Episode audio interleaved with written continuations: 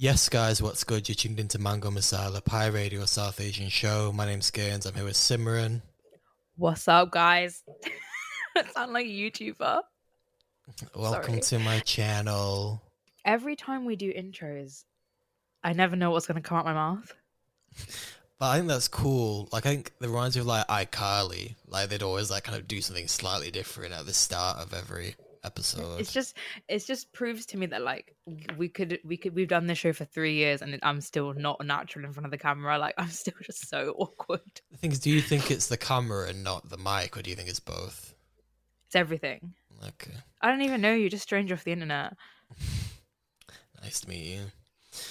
Before we go any further into today's show, just wanted to start off by paying tribute to a friend of the show who sadly passed away on the weekend. Sam Malik, um, for those who don't know, was a massive advocate for not just young brown people, but young people in general getting into music. He facilitated the careers of so many people. He was just, I mean, um, for those who don't know, like people we had on the show before, Joash, Cami Kane, Lucky, Freezy, um, Hamza Medley, Daniel Umar, Ria, he's helped so many um, young artists get into music, supported them through their careers, helped um, get them gigs, music videos. Um, his last um, thing to date that I went to was last summer. He did the um, Desi Music Factory, and that was such an amazing event. Um, I was like, it, yeah, and it's just so sad um, that he's passed away. And I mean, I think the the only positive I can really take from this is the fact that everyone that's speaking of him is speaking so highly and so positively about him and how he just wanted the best for everyone. And I think that's the thing as well. He was always helping people. None of this was to advocate his own career or his own popularity, whatever. He was always helping um, other people. And that's, I mean, it, the one positive I think from this is that that is how he's going to be remembered. It didn't feel right to do today's episode without mentioning the fact that he's obviously no longer with us, which is sad. But I do hope that the artists that he has worked with continue to do what they've been doing, but now with the extra um, thing of continuing his legacy and what he's started. Yeah, honestly, such a massive shock when I saw the news break. And from everybody that was sharing tributes to sharing text messages that they had with him it was super heartwarming to see. It was really, really emotional. And just on our side, we're really shocked. And like Carlos said, like everybody that can continue succeeding and rising in their careers that he did so much to help in his legacy now is really the best case scenario out of this situation. But thoughts and prayers and condolences and so much love to him, his friends and family, and everybody that he supported. Yeah. And I said this in what we put on Instagram as well, but it, it does feel like a privilege to have actually been acquainted with Sam and also to have had personally had the opportunity to interview him as well. Um, I mean, if anyone does want to go and listen or watch that back, I've seen a number of people who um, knew Sam personally post clips from that because even within that like half an hour chat that we had, you could see like how passionate he mm-hmm. was mm-hmm. about um, just helping young people, um, like I said, especially like um, young brown people in the Manchester area as well succeed. And yeah, it is such a massive loss. I was gonna say he was really like a force, like a special, especially like a very local force in an area that's quite like nationally underrepresented and a demographic that's quite nationally underrepresented, like northern brown people as well, like making sure that they had support and mentorship throughout their careers in music and stuff. And it was somewhere that, like, an area that needed someone like him. So yeah, we we're absolutely privileged and honored to have ever had him on the show, and it's really heartwarming to see those clips being used in his memory as well, because what he was saying was so pertinent, and it was just super important to basically everything that he worked so hard for. So on our side, we're super grateful to have had the opportunity and just sending lots of love for everybody that had worked with him and had been so lucky to ever work with him in the past as well. Yeah, definitely. Right. How have you been, Simran? Been good, guys. So much going on, so many things to do, such little time to do it in. I'm going to Berlin on Thursday. It's currently Tuesday night. I'm looking at two suitcases in front of me with two massive leather jackets on top of it, an ASOS, and a PrettyLittleThing package. And it's just not striking confidence in my heart. Mammy, how long are you going for again? Listen, I'm going for three nights, but I have a 23 kg baggage allowance. So no one can sit and tell me that if they didn't have it, they wouldn't take it. You could give me 50 kg and I take 50 kg. I will be taking all 23 kilos. But the thing is, and we'll get onto this, for this trip, first of all, I haven't got a clue what to expect. But I also haven't got a clue what to expect in terms of like fashion and clothes and stuff and it's winter so i want to bring like boots. So i'm i'm bringing like two pairs of boots obviously i'm going to bring trainers. I'm debating like will i go for a run at any point? Like, because that would be pretty cool. Maybe i bring my running trainers like basically i'm taking full advantage of the 23 kilos that british airways has so kindly allowed me.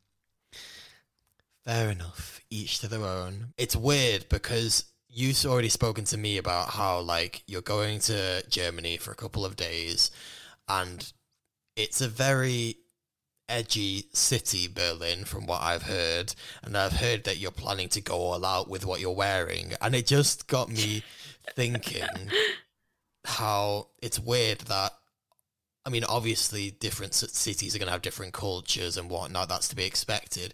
But it's the fact that somewhere as close to the UK as Germany, like Berlin, for example, what you see people walking around wearing in Berlin, that is if if they wore that hair, like heads would turn in the street, you'd be like, oh my gosh, like what are they doing? Like not even necessarily in a bad way, but just like, oh okay, that's that's a bit bold. But obviously, when you go somewhere like Berlin, it's just like oh, casual fishnets, like yeah. Like, you know what I mean? Yeah, I feel like we need to preface it slightly with whatever I'm going to end up saying next week when I'm back because I have a feeling like I feel like it could go 50 50.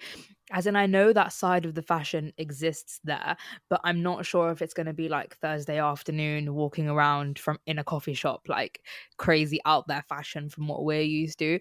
I, I my thing with this trip, right, is I actually don't know what to expect from anything like the food, the city, even the weather.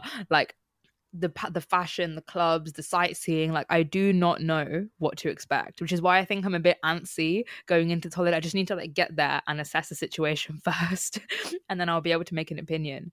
But obviously, I'm going off of like, I suppose it's sort of stereotypical, but of what you see of like Germ- Berlin fashion of being like heavily like a lot of it's black clothing, a lot of it's like grungy with like um like Carlos said fishnets, leather. Yeah, a lot of it obviously cold. cold.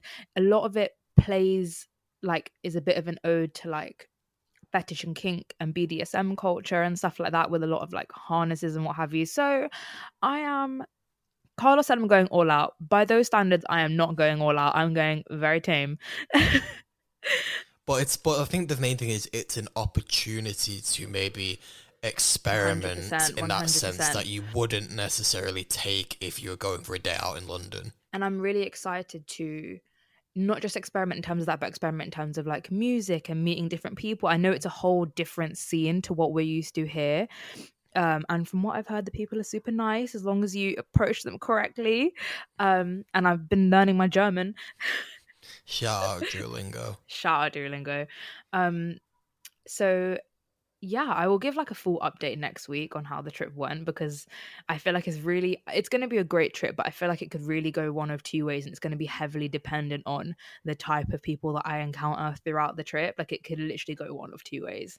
Um but yeah, on the fashion side of things, it's interesting because if it is as extreme as I'm kind of playing it out in my head, yeah, you'd get some strange looks in like London wearing some stuff like that. But you know what? To each their own.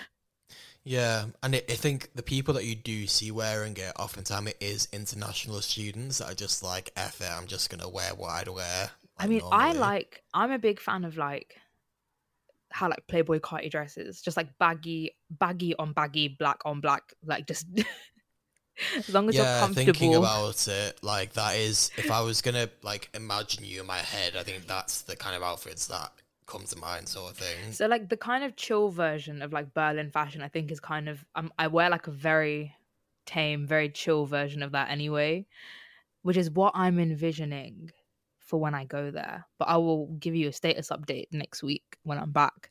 No, I'm looking forward to that. But just wish me luck, guys, because I just think I just think it's going to be a very unique experience. Um, traveling while brown maybe also might play a factor in it. I have absolutely no idea. Like I have been warned, I have been told some stories. Um, but on the whole, I think it's going to be really fun. Yeah, I think really realistically, even if people told you to, um, it's going to be fine, you'd probably still have that wits about you anyway. Just new place. I just don't think it can't it can't it can't be any different to like any other European city that you can visit or that I've been to in the past. I just don't feel like it can be that different. I think it's going to be really fun, but I just think it's going to be very different, like in terms of like the clubs, the people, the music, especially. Um, I wouldn't. I don't think I'd ever say it, but I think I'm literally going to miss house music because I don't think it's going to be house. It's going to be like pounding, like mm. techno. Mm. Um, and I'm not sure how I'm going to do with that. well, at least as well, you're not going by yourself. Like you've got a fellow no. brown person with you that again is also yes. seems to be into fashion as well. So doing it together. And I, I really, really, I do know people that have been and have had an amazing time. Like race not factor, like brown people as well. Um, and it's such a cool it seems like a very cool very liberating place to go to kind of push your creative boundary and like push your boundary in terms of like style and fashion and everything like that like like even like sexuality and just explore different things and just kind of be a different version of yourself that maybe you feel slightly limited to pushing those boundaries here because we've spoken about it before like UK culture UK youth culture is very much like image based respect and reputation like you could do something creative for example and oh you're moist or it's, or it's cringy mm. like I feel like a lot of people me included are like victim to not pushing their boundaries eh, because of what people are going to say and is it going to be labeled as moist or cringe right? It's literally one of the main reasons why i've never made makeup content like on a consistent basis because i'm just too nervous to do it right? I'm learning slowly that these opinions don't matter and they're just noise but i think it is a big thing that we do suffer with here. Like every like no one really has fun like in, in in that sense like i've seen loads of tweets saying that the uk no one has fun in the uk no one has fun in uk yeah. clubs like everyone's just standing there showing face but you're not allowed to actually be seen being yourself or expressing that. Whereas i feel like you go to different cities and especially one like berlin is super liberating for stuff like that. So i feel like that's why a lot of people go and i can really respect that yeah, it's true. It's why I was saying before when I was saying about how in the UK people look back and be like, "Oh, that's interesting." Like there is mm. often a sense of, "Oh, okay." Like because UK UK is bad vibe. I do feel like UK is bad vibes when it comes to stuff like that. Like you can't push that boundary in fear of being like ridiculed basically. i'm what the uk's bad vibes? Yeah but then it's even but that's this is away from like politics and stuff. This is like just the people culture of like why can't you be a little bit eclectic? Why can't you like something a bit different? Like say for example in school if i turned around and was like hey i've listened to this band called arctic monkeys like really kind of like their stuff. Pretty basic as far as indie music's concerned yeah but I would be called like probably a weirdo because it's not like Drake or whatever hip hop and stuff like that. So it's just these like weird imposed boundaries that don't actually really exist, but everyone's kind of veered into adhering to here. And I just don't like that. And I think as you get older, you realize that that's all just washed and it's made up anyway. So just do what you want. Simran's gonna come back from Berlin, like full on bring the I, fashion with her. If I come to Berlin dressed like Playboi Carti, don't take my sunglasses off, got five new tattoos, four new piercings, and like speaking fluent German, and I speak fluent German, no one bat an eyelid. Okay, it's fine. Looking forward to it. yes, guys, what's good? You're tuning into Mango Masala Pie Radio South Asian Show. My name's Gerns. I'm here with Simran. Hi. Oh, if you didn't know, guys, Simran is Sikh. I am. I didn't know how else to segue into this issue.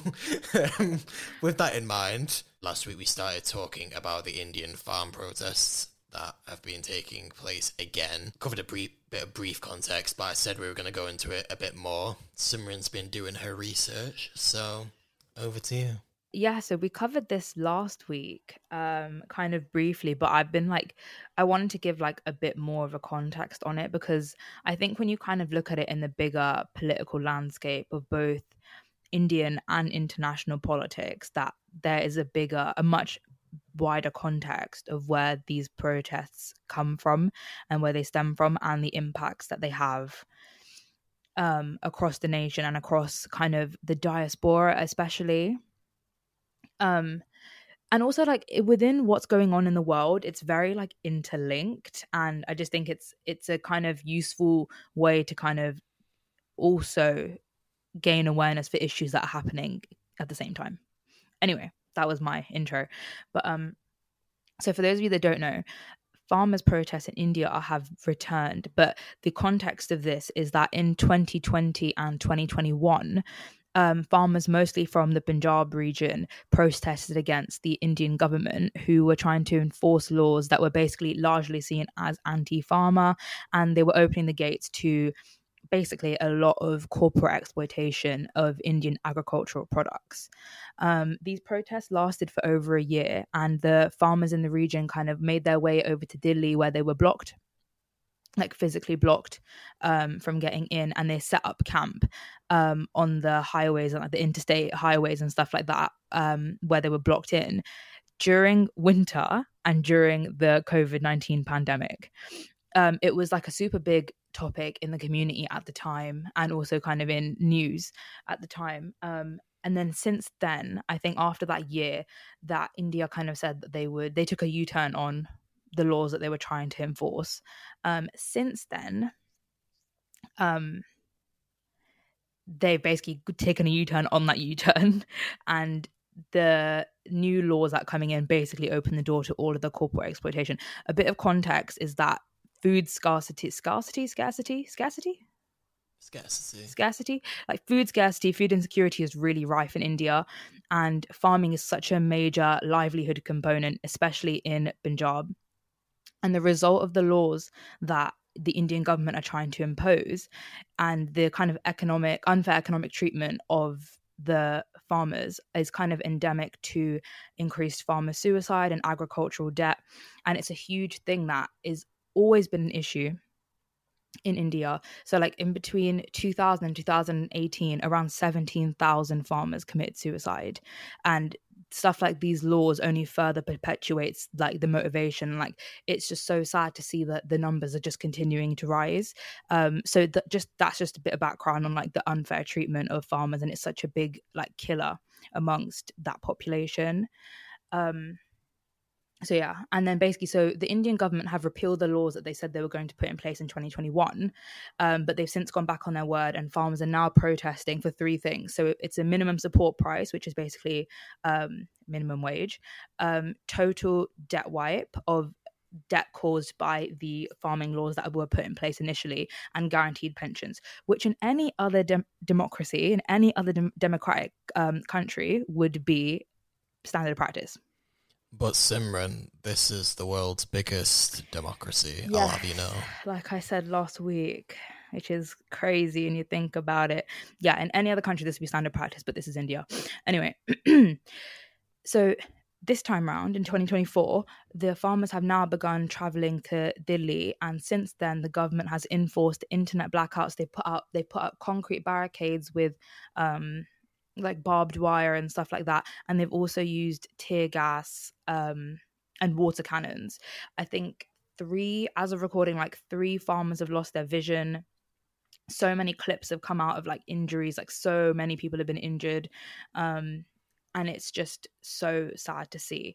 And i think it kind of what i meant in the beginning of like this is a bigger there's a bigger context to this in terms of India is that this comes in the face of an election um, upcoming, and for a lot of people, the farmers are seen as a really big threat, basically, to the current government, and they are being labeled as Khalistani terrorists. So in the Indian media, basically, Khalistani being Khalistani is basically a terrorist group, which it's not. it's just it's it's not. Um, but yeah, they're being labeled as terrorists for just basically fighting for minimum livelihood. Um, and what I mean with it having a much more important context in like international politics is that I think much like with what we've covered in Israel, these far right far right nationalist governments are only further emboldened in what they do due to Western passivity. So like the more that Western leaders, Western politicians, and the layperson like you and me turn a blind eye to stuff like this, is what further emboldens them to think that they can get away with the policies and things that they're putting in place against the people in their countries. So I think much like what we see in Israel, the more that people turn away from it and the more that governments are not only not condemning them, but actually in a lot of cases straight up supporting these governments is what is further adding to death tolls, injuries, livelihoods being wasted away, famine, you know, um, disease, infrastructure collapse like it's just it's so so so heartbreaking to see in all areas of the world like not just israel not just india but just everywhere that we're seeing it happen. Um but yeah particularly on the farmer stuff i just think it's our job to raise awareness as much as we can to these kind of issues and just kind of push the agenda that like first of all they're not a terrorist group and that they they are being seen because like I said this 3 years ago right that it's really hard for me to look at like the farmers protest videos because like being Punjabi and Sikh in the diaspora is very like everyone is like it's based on family like a lot of the culture is like familial in practice. Not that others aren't but i'm just saying this one is. Um it's very familial in practice. Families are very important like base level foundation for everything. And you kind of are taught that everyone is your family. Like you call everyone grand your grandparents you call everyone bibi baba nana nani like it just means grandparents. Um so like seeing that kind of person like suffering on a cold highway in the middle of a pandemic like sitting underneath a tractor trying to go to sleep like it was so heartbreaking to see and now that it's all coming back again it's equally as heartbreaking it's just like we're just tired and you know we're tired but they're tired you know what i mean so i just think like the least we can do is sit here and raise awareness well said. I mean, obviously, we want to raise awareness, and hopefully, the three demands that are um, currently being requested are met by the Indian government. But, I mean, from your perspective, how do you see this going? I mean, what, three years ago?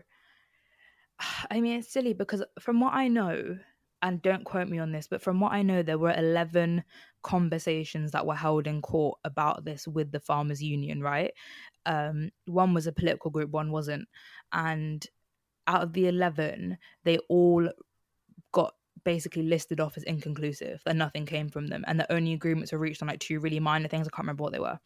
Um so you know i can't really i don't know how it's going to be handled. All i know is i'm seeing a lot of like from punjabi media seeing a lot of like how farmers are kind of seen as the BJP's Achilles heel in a lot of senses that like they're a very very committed group and they are setting up camp like that is that is basically what they're faced with right now and I feel like the Indian government and I said this last week like are very clearly threatened yeah. In the face of the election, in the face of all this political tension going on at the moment, in the face of international political pressure being applied on the Indian government to show that they are democratic in nature, I think that there is pressure being applied from all angles here. And it is a time that is going to be very, very like poignant, basically, in the turn of events that are going to um, conspire here. Yeah, because I like you said, um, if you're going to give the um, farmers one thing, like I say, is that they're very committed. And with that being said, one way or another, no matter how long it takes, they are going to make their way to Delhi. And I think the one yeah. thing we can really hope for is that we don't see um, mass violence. Well, this is the thing. It's just really scary because, like, the history of violence of the country of India versus the state of Punjab is very long running. Like, we have seen literal attempts of, and I know I'm not even going to be able to say this on radio without people probably coming for me, but literal attempts of genocide in the last 100 years against the Punjabi people. And the way that my people are being portrayed as terrorists is just insane because it's just such a small group in the face of such a powerful government and we still never fail to prevail in the kind of oppression that takes place against us. And the fact that we're still standing now we're still committed i think says a lot. And the very obvious the very obvious demeanor of the indian government that they're very clearly threatened right now says a lot too. Yeah this is the thing as well. I think we can definitely foresee that if and slash when they do reach Delhi, the way that the Indian government reacts to this is going to be labelled as self-defense, when in reality, yes, what are they it will look, it will look like yeah, to? the way the Indian Yeah. government is will is going to spin it is going to be very interesting to see the kind of wording that they're going to use that we see across the globe anyway. But I do feel like they've also they've also banned I think I want to say gatherings of more than five people in the area, like along with the internet blackouts, the censorship, and like the the um the measures being used against the protests, like the water cannons and stuff like that, um, and rubber bullets as well. I don't think I said that earlier. Um, Yeah, so it will be very interesting to see how these events unfold but in the meantime all we can do is kind of spread awareness and show solidarity because it's a really heartbreaking thing to see. The more videos that come out the more upsetting it is but we're not there on the ground. So all we can do is kind of support from here. Definitely.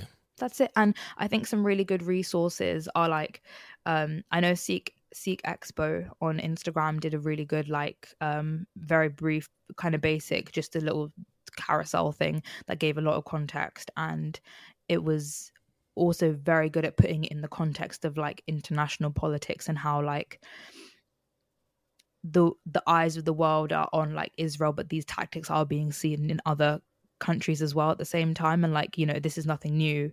Um and yeah just very very interesting context to put it in. Thank you for that, Simran. i felt like Newsround that did. Yeah, no, I was gonna say I thought I'd say it in a non-sarcastic way for once. oh no that actually felt like Newsround No, I'm here for it. To be honest, I think nice to be reporting on news. We should sound professional.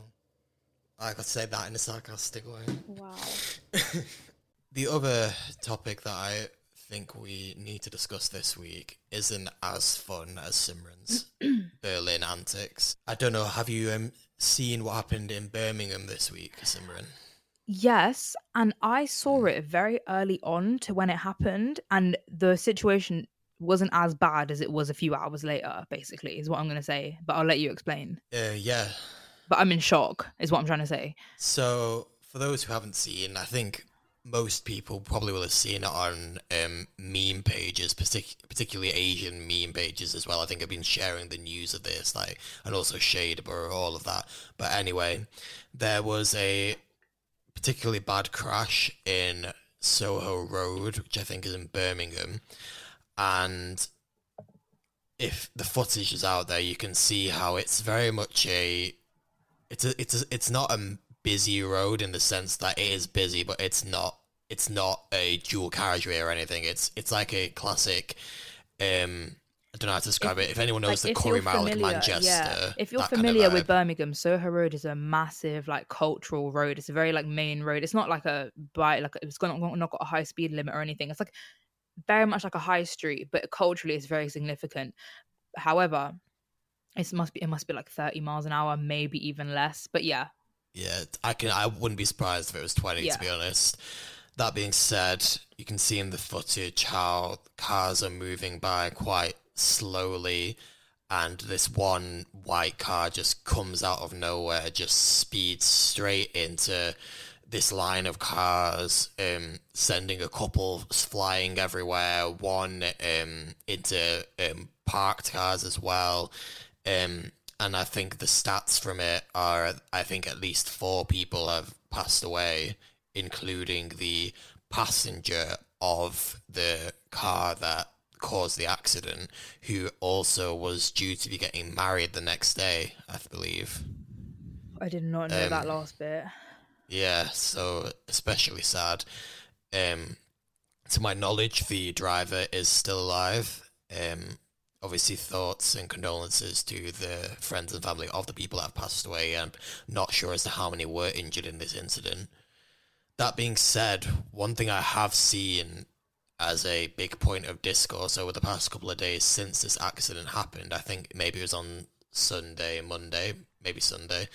Um, one thing I've seen being discussed is this pandemic almost or epidemic that we've got, which is largely to do with the um, young South Asian men as a demographic being involved in this type of thing, speeding, um, racing on main on on actual legal roads, and Uh, when I first saw this, I was a bit like, oh, okay, I don't know if we can really generalize. But then I thought about it and I was like, you know what? There's we shouldn't shy away from this because this this is an issue.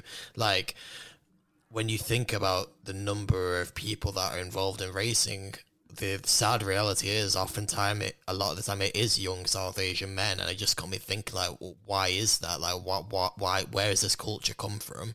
It's an issue, don't get me wrong, but it's really sad that we even have to talk about it, especially in the light of something as tragic as what's unfolded this week. Um, like coming from somewhere that is very majority South Asian, I'm very much used to cars revving and going ridiculously fast on very slow roads. Um, it's something that like you just know that just happens for my whole life, basically. That like young particularly boys, I don't want to generalize, but particularly boys that like have just got their licenses in the first few years of passing or whatever, even later than that. And they're just like on these ridiculously like powerful cars and they're racing and I don't know if it's cool or I don't know what, but obviously as we know it's definitely not cool. Um but yeah, it's just super dangerous and it's super careless to not only yourself, the people in the car with you, and everyone else on the roads. And I just think it's ridiculous that we even have to say that. Sorry, as well. I was just looking up to see if I can see any stats about where there must the... be. Well, yeah, I, I just looked up where the most dangerous drivers in the UK are based, and the top four are actually based in West Yorkshire, aka oh, wow. largely Bradford, which we know is obviously a very yeah. densely um, South Asian populated like, area. I know people who have lost their lives because of racing and dangerous driving. I know people who have family members who have lost their lives because of dangerous driving, or people that have had like such serious injuries that they can't even walk again because of dangerous driving. Like the effects of it are so real. And those were the people that were in the cars. Like, forget people that are just in that video, which, by the way, is a horrible video. I only watched it once. I never watched it again. But the fact that that can do the rounds and like that's people's friends and family is really tragic. I w- remember thinking that watching it, I was kind of like, because also I think from the video, I don't know again because I haven't like watched it in great detail. But I don't think you can necessarily see that much damage apart from to the vehicle. I don't remember. Thank- thankfully, but that being said, I remember watching. But even still, thinking, if that was someone that yeah, you knew, how heartbreaking. Because really I would hate like then I'm just bait is posting it, and I'm just like, that's like my so and so. Like that's just. That is like it, it's it's a it's a death that you're you're literally, literally watching someone die. It's like how pe- people become desensitized to say, for example, um the thing that comes to mind is the ISIS videos from like 2014 mm. when the videos were going around of people getting beheaded. And it was weird because people kind of got really desensitized to seeing that kind of horrific thing. This is maybe slightly different in the sense that you're not actually seeing any person lose their life per se. But at the same time, you're still watching this it's still horrific the act. incident. Yeah, it's still the yeah. act that led to someone lose their life. And I feel like yeah, it was really hard to see, and even harder for those that might have been directly affected by it. But yeah, I think I just think it's really messed up that we have to sit and talk about the consequences of dangerous driving like that's not obvious enough and that I have to sit here and tell you that it's not cool because in what world is it cool? This is what I don't understand as well when the people are even aside from the dangerous driving element when they're sat there revving their cars surely that's destroying the cars I never understand not a it. clue like, what, I don't know enough what? about cars but you just just a bit embarrassing mate that's the thing I, whenever I see that I'm just like oh, okay Like, like I never think, oh my gosh, she's so cool. Never, never, ever, ever. Like, and I also don't know who you're trying to like. I don't. I don't actually know anyone who would think that. I think Each the other, only each other. well, this the only the, the only people that I think are going to think it's cool are the people in the actual car themselves, and the only other people that are going to have any kind of response to it are other people that are then just going to engage with it as well, i.e., other people that would then race them or whatever.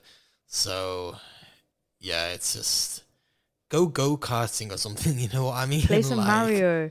Like not Yeah. not to like play this, yeah, not to like play the situation down, but like there seriously got to be something else you can do. No, but like, in all honest, I'm I'm serious about like I know, like just go somewhere. Like there are places you can go where you can like g- have races and speeding or whatever. And I know maybe that'll lose the thrill, but is the thrill really worth it when you're risking not only your own lives but so many others as well? It's selfish. Yeah, and I feel like everyone has like two things. I feel like everyone's been in a circumstance where they've been a passenger in a car and the person's driving a bit sketch, and you're like, "Whoa, I don't feel safe right now." Number two, I feel like everyone's been in a situation where you might have been driving on the motorway. And someone is being ridiculously dangerous, and you're like genuinely like, "What is the rush here?" Like, I remember being into like people just being right up the back of your car, for no reason forcing you to go like a speed that you're not comfortable at like i obviously get being in certain lanes where you're not supposed to be in them but like if you are genuinely overtaking or whatever and it's it's actually scary like it's for someone that does a lot of motorway driving i feel like i've been in like that situation plenty of times to know that like this, this is actually really scary and for a second you always think like oh my god like the worst could happen. And those are relatively chill situations compared to being in a car that thinks that they can go whatever 50 60 70 miles an hour on a 20 or 30 mile an hour very busy very congested road.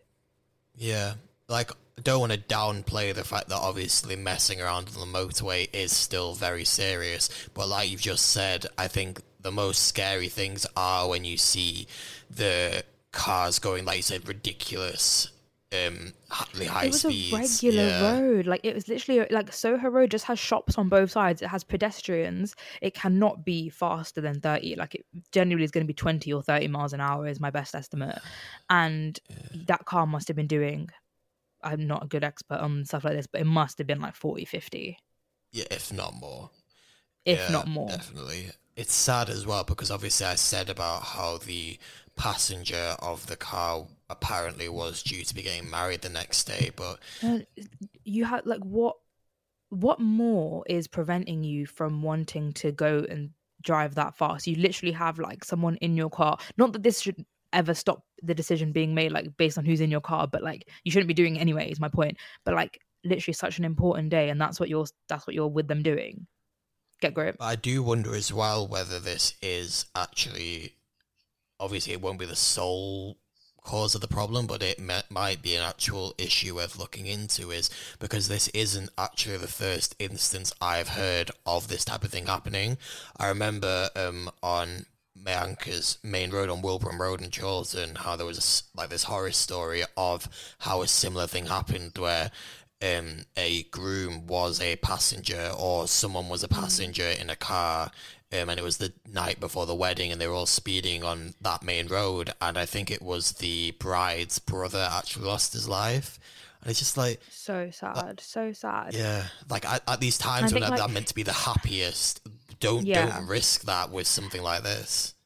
I think my biggest takeaway from this, and also this points to a massive thing on like drunk driving in the community as well, and how like that's also quite not normalized, but like it's just it's just such a big problem in our, in our community, and it's just ridiculous, and that that leads so much tragedy around like particularly around like special times like weddings and stuff like that. Mm-hmm. But the point is, my main takeaway is that yes, the video is really tragic and it's really heartbreaking to watch. The only thing you can kind of hope for is that it deters people from doing that in the future, and that hopefully the punishment for the driver is big enough to deter people from doing this in the future.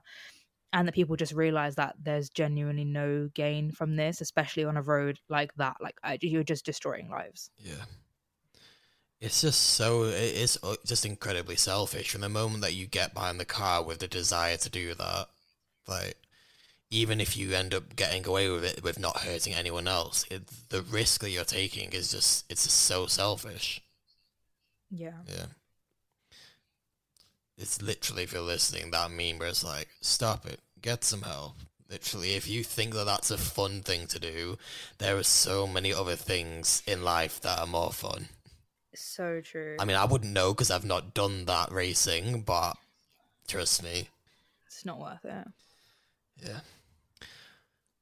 Well, on that note, thank you everyone that has tuned in to today's episode. Don't go anywhere because I am going to be chatting to Saloni about her new track Without You shortly. But yeah, Simran, I hope you have fun in Berlin. Thank you. And yeah, we will be back next week. Maybe with Halima, actually. I'm not sure. Oh my god. Maybe. I don't. I'm not sure what's happening. Oh my god! Um, I've seen it. Yeah, what's so funny? We were obviously teasing her about having no friends, and all, I know they've all got joined out there. They de- they 100 percent did that after they saw a cyberbullying. Yeah, not like not like flights to Egypt are cheap or anything, but yeah, not like last minute flights to Egypt are cheap or anything, but yeah, they definitely did that after yeah. they saw that. You're welcome, Halima. Yes, guys, what's good? You're tuned into Mango Masala, Pi Radio South Asian Show. My name's Gurns, and I'm here with Saloni. How are you doing? I'm good, thank you. How are you? I'm good, and you know what? This feels nice because I think this has been like a long time coming. We've obviously like, been playing your music for a while. I've been watching you grow as an artist, and it's nice to now have the opportunity to sit down with you and actually chat about it. So it's very nice to meet you. No, thank you so much. I mean, really appreciate it. I've seen you guys supporting me from the get go. So really appreciate it, and it's fine, nice to finally put a name, a face to the name. For people that maybe haven't heard your music before, um, do you want to maybe give us a little bit of background on yourself, how you got into music, that sort of thing? Yeah, sure. So my name's Saloni. Uh, I'm a British Asian artist. Um, I was born and brought up in the UK, but my ethnic roots come from India. My parents are from India. So I grew up listening to a lot of Indian music, but also um, Western music growing up here. Um, and I began to, like, growing up, I didn't really know where my identity sat. I kind of sat with, like, just the Bollywood and Tollywood and stuff, or just um, like the Western side. And only recently, ever since I started releasing like the crossover, have I sort of felt like I've represented my identity. So the music I make is a mix of South Asian uh, um, South Asian languages on top of Western pop and R&B beats.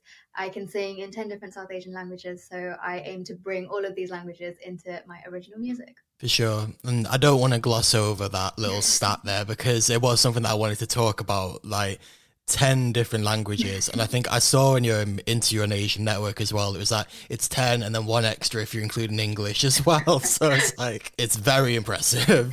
So you. how has that happened? Like did you already know all of these 10 languages or is it just you're like i want to be able to sing in like so many different languages um, to engage in different cultures, that sort of thing. Like, how did you get to this point? So, I'll begin with demything one thing. I can't actually speak or understand these 10 different languages. I can sing in them. And I think many people don't understand that. But when it comes to music, I really feel, and people that are in music understand this, but outside of it, sometimes it kind of gets glossed over a bit.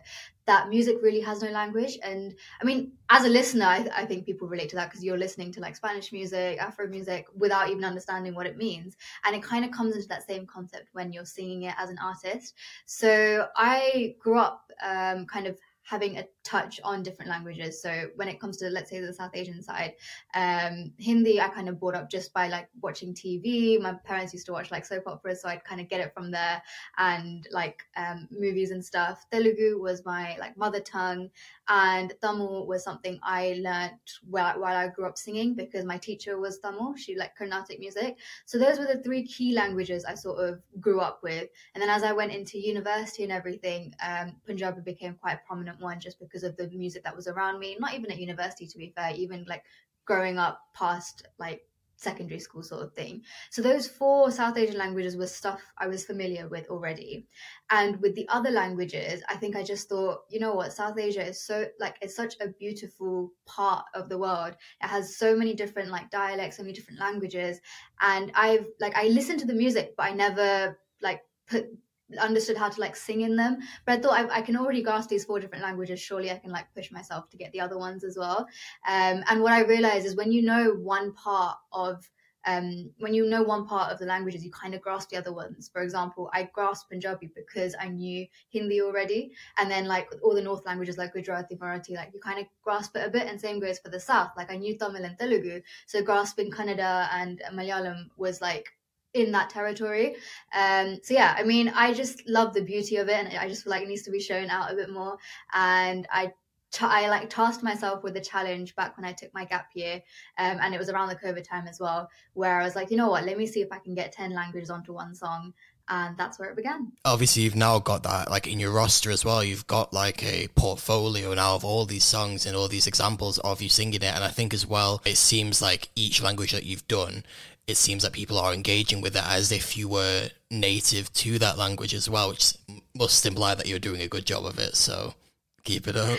No, thank you. Yeah, definitely. I think I think I saw it the most when with the most not the release that happened recently, but the one before that with um, Bilal Shahid Nee Gundellounna, where I mm-hmm. put in Bangla in it as long alongside my mother tongue Telugu. I think that's where I saw it the most, where people thought I was Bangladeshi, and I was like, no, I'm not. so yeah. Um, yeah, I saw it quite a lot with the recent release. Focusing on that release in particular, how did that collaboration come about? Because correct me if I'm wrong, but I think is that maybe your best performing song to date? Yep, best performing song to date. A million views on YouTube and a few million on social media. Yeah, definitely the best one. Um, and like way beyond both of our expectations actually. And we're very pleased to see. I think the way the audience took it just like is just so heartwarming meant so much to us and it's just amazing.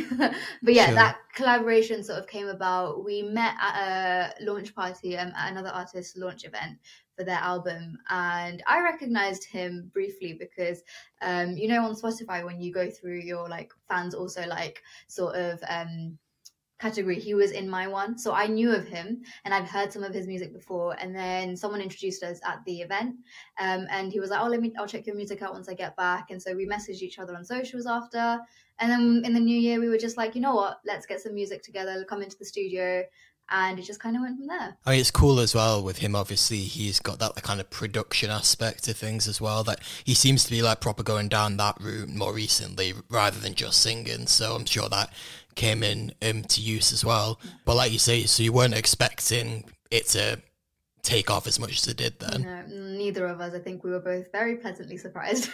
I mean, other stuff that you've done recently as well. I mean, literally started the year off by performing at Wembley. So do you want to tell us a little bit about that? Again, a crazy moment that I didn't think would happen so soon. Um, I opened for a well-known producer from India called DSP um, and it was crazy because he his music I basically grew up listening to because it's it's a lot a lot of his music is from like the um, he produced a lot for like the Tollywood the Telugu music um, movie scene and growing up I watched a lot of Telugu movies and to then find out I'm gonna like open for him that was huge um very nerve nerve wracking to begin with. Obviously, going on like such a big stage um, in front of like ten thousand people in an arena. Um, but the second I went on stage, all those nerves went, and it was just like I'm living my dream right now, performing in front of so many people. And it was actually on my vision board um, at the beginning of 2023. I made like a vision board of wanting to perform at an arena and it's crazy that it happened in 2024 what advice would you give to someone because i'm just thinking now if i was an artist listening to this the idea of performing at wembley is literally like i imagine a lot of people's dream come true. So what advice would you have for someone as someone that has actually gone and it's gone from being a dream to actually a reality? I think the biggest thing is just honing in on your craft and like just continue i feel like many people say it but it, it really is just determination and just keep going consistency because and the fact you you'll face loads of hurdles that's without a doubt. Like no nothing will come like easy. If it's easy it's not worth having basically. So you will have the hurdles and just literally just know that there will be something good waiting for you at the end or like not even at the end just throughout the path. You as long once you get through that hurdle something will be waiting for you.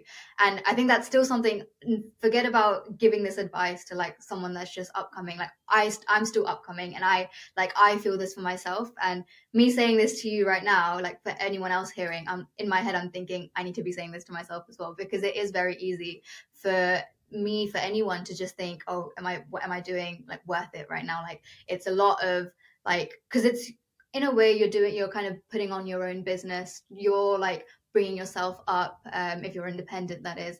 And it's just like it's a lot to take on. So i think always reminding yourself that it as long as you enjoy what you're doing and you have the motivation determination sort of get over it get over any hurdle just keep going and like it will it will the the hard work will come into life asap and i feel like you're probably a good example of that as well um given that um, I think I saw in your socials that you've been at uni for the past couple of years, right? It's only recently that you've graduated. Mm-hmm. So the majority of your discography that we're aware of was actually released alongside you studying. So how, and again, you've just talked about being independent as well, but how was it obviously balancing that, um, the difference between obviously having to put all the effort into studying, but then also creating. I think because you've created like quite literally Saloni, like a name for yourself. You know what I mean? Like people know who you are, and the fact you've done that during uni is again very impressive. So like, how how how did you manage to do that? I can't put it in more than a simple way than I just had the passion for it, and I just really loved doing what I did, um, and just that drive of wanting to be able to share what I love to do with everyone around.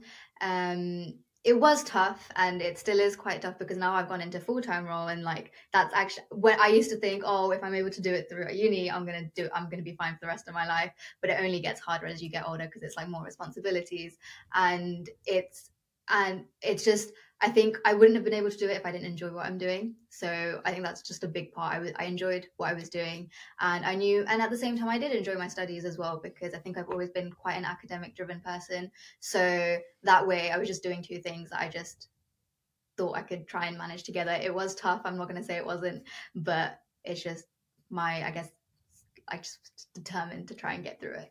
Definitely, and obviously now um, this is your first release of 2024. So without you, a- another collaboration with Bilal as well. Yeah.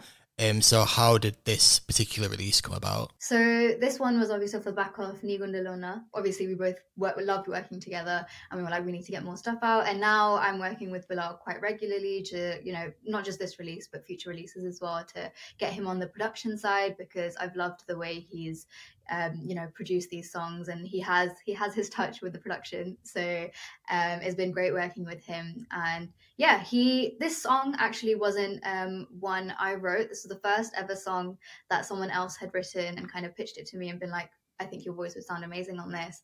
Give it a shot. Um, and it did take me a lot of um, like courage to then think that's okay because this whole time I'd been like, okay, I want to write my own stuff. I want to like, you know, put stuff out that I've written myself. Um, but I think this was that step where it was like, you know what, I don't always have to write things myself. Sometimes a song will come to you that sounds really good with your voice, and just you know, if if have it have a sing along. If it works, it works. If not, then just write something else after.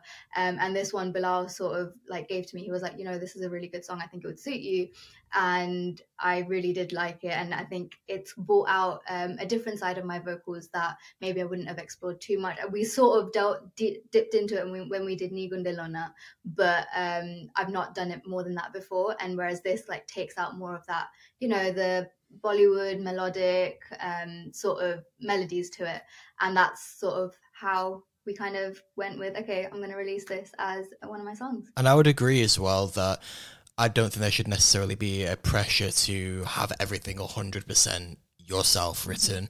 I think the main thing is like you say have a listen to it if it works, do it. I think the main thing is if it doesn't work, then not sticking with it and then putting out anyway purely for the sake of like, oh, this is what's yeah. trending right now or that sort of thing. And was it always the idea that you'd put this out around Valentine's Day or was that just a happy coincidence? Well, initially it wasn't the plan. Um, but by the time we'd finished it, I was like, oh, okay, I'm going to release it in the new year may as well wait till Valentine's. And I initially wanted to release it just before Valentine's to um, sort of hit that Valentine's sort of like so people can hear it and use it on Valentine's Day. But then going back to the song and realizing actually it's not a love song, it's a heartbreak song. So what we did, I think, I don't know if the audience have realized this yet, but it was like we teased the love, the lovey-dovey side of it first, which was the first verse of it, um, which makes it sound like a love song. So it works for Valentine's Day, and people can use it on Valentine's Day and so on. But when the song released two days after Valentine's, you can hear that it's actually a heartbreak song. So now people are like, "Oh, okay, it's in the anti-Valentine's." I didn't know this was a thing, but apparently anti-Valentine's is a thing. So now people can use it as anti-Valentine's, which is what it is. It's you know, you were in love with someone and then they moved on and now you're kind of getting through that but you're you're like cherishing the love that you had with this person before um, and respecting that they've moved on sort of thing. And i think the music video really also brings that like storyline to life as well. Comparing it to some of your other music videos was that one of the first times that you've actually done like a bit of like proper acting as well? Like like like how did you find that? Yeah it was my first like deep storyline video. Um, I think when I when we first finished the song and I we listened to it, you know, after it was all done, I was like, I fully see a Bollywood sort of music video to this. And I was trying to think of different ways to sort of put it together. And I had these different ideas or like kind of put it on paper. And then I spoke to my videographer and I was like, what do you think about all of this?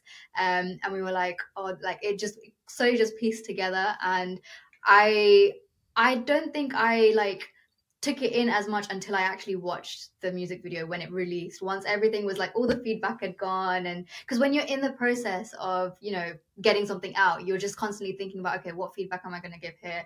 What am I going to like? You know, just how am I going to make it a good piece? So you don't actually cherish it as much and then once it's all like finalized and you're seeing it the day of release i feel like you soak it all in and i was like i, I watched it with everyone when it premiered at 6 p.m. I was watching it and I was like, wow, we really did this. It was like it really grasped all the emotions, made me feel like I was in a bit of a movie, um, and it was nice acting as well. I guess I've never done, never really done that before, um, and not bad. I thought I thought I would look terrible, but like because I'm not an experienced actor whatsoever, but it didn't seem bad in the music video. It looked like I could do it decently.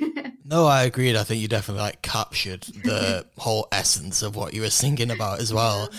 I wanted to ask as well, the like monologue at the beginning, was that always planned to be in there or was that like a later addition? That was literally after we shot the music video. So we got so much content on the day of the shoot.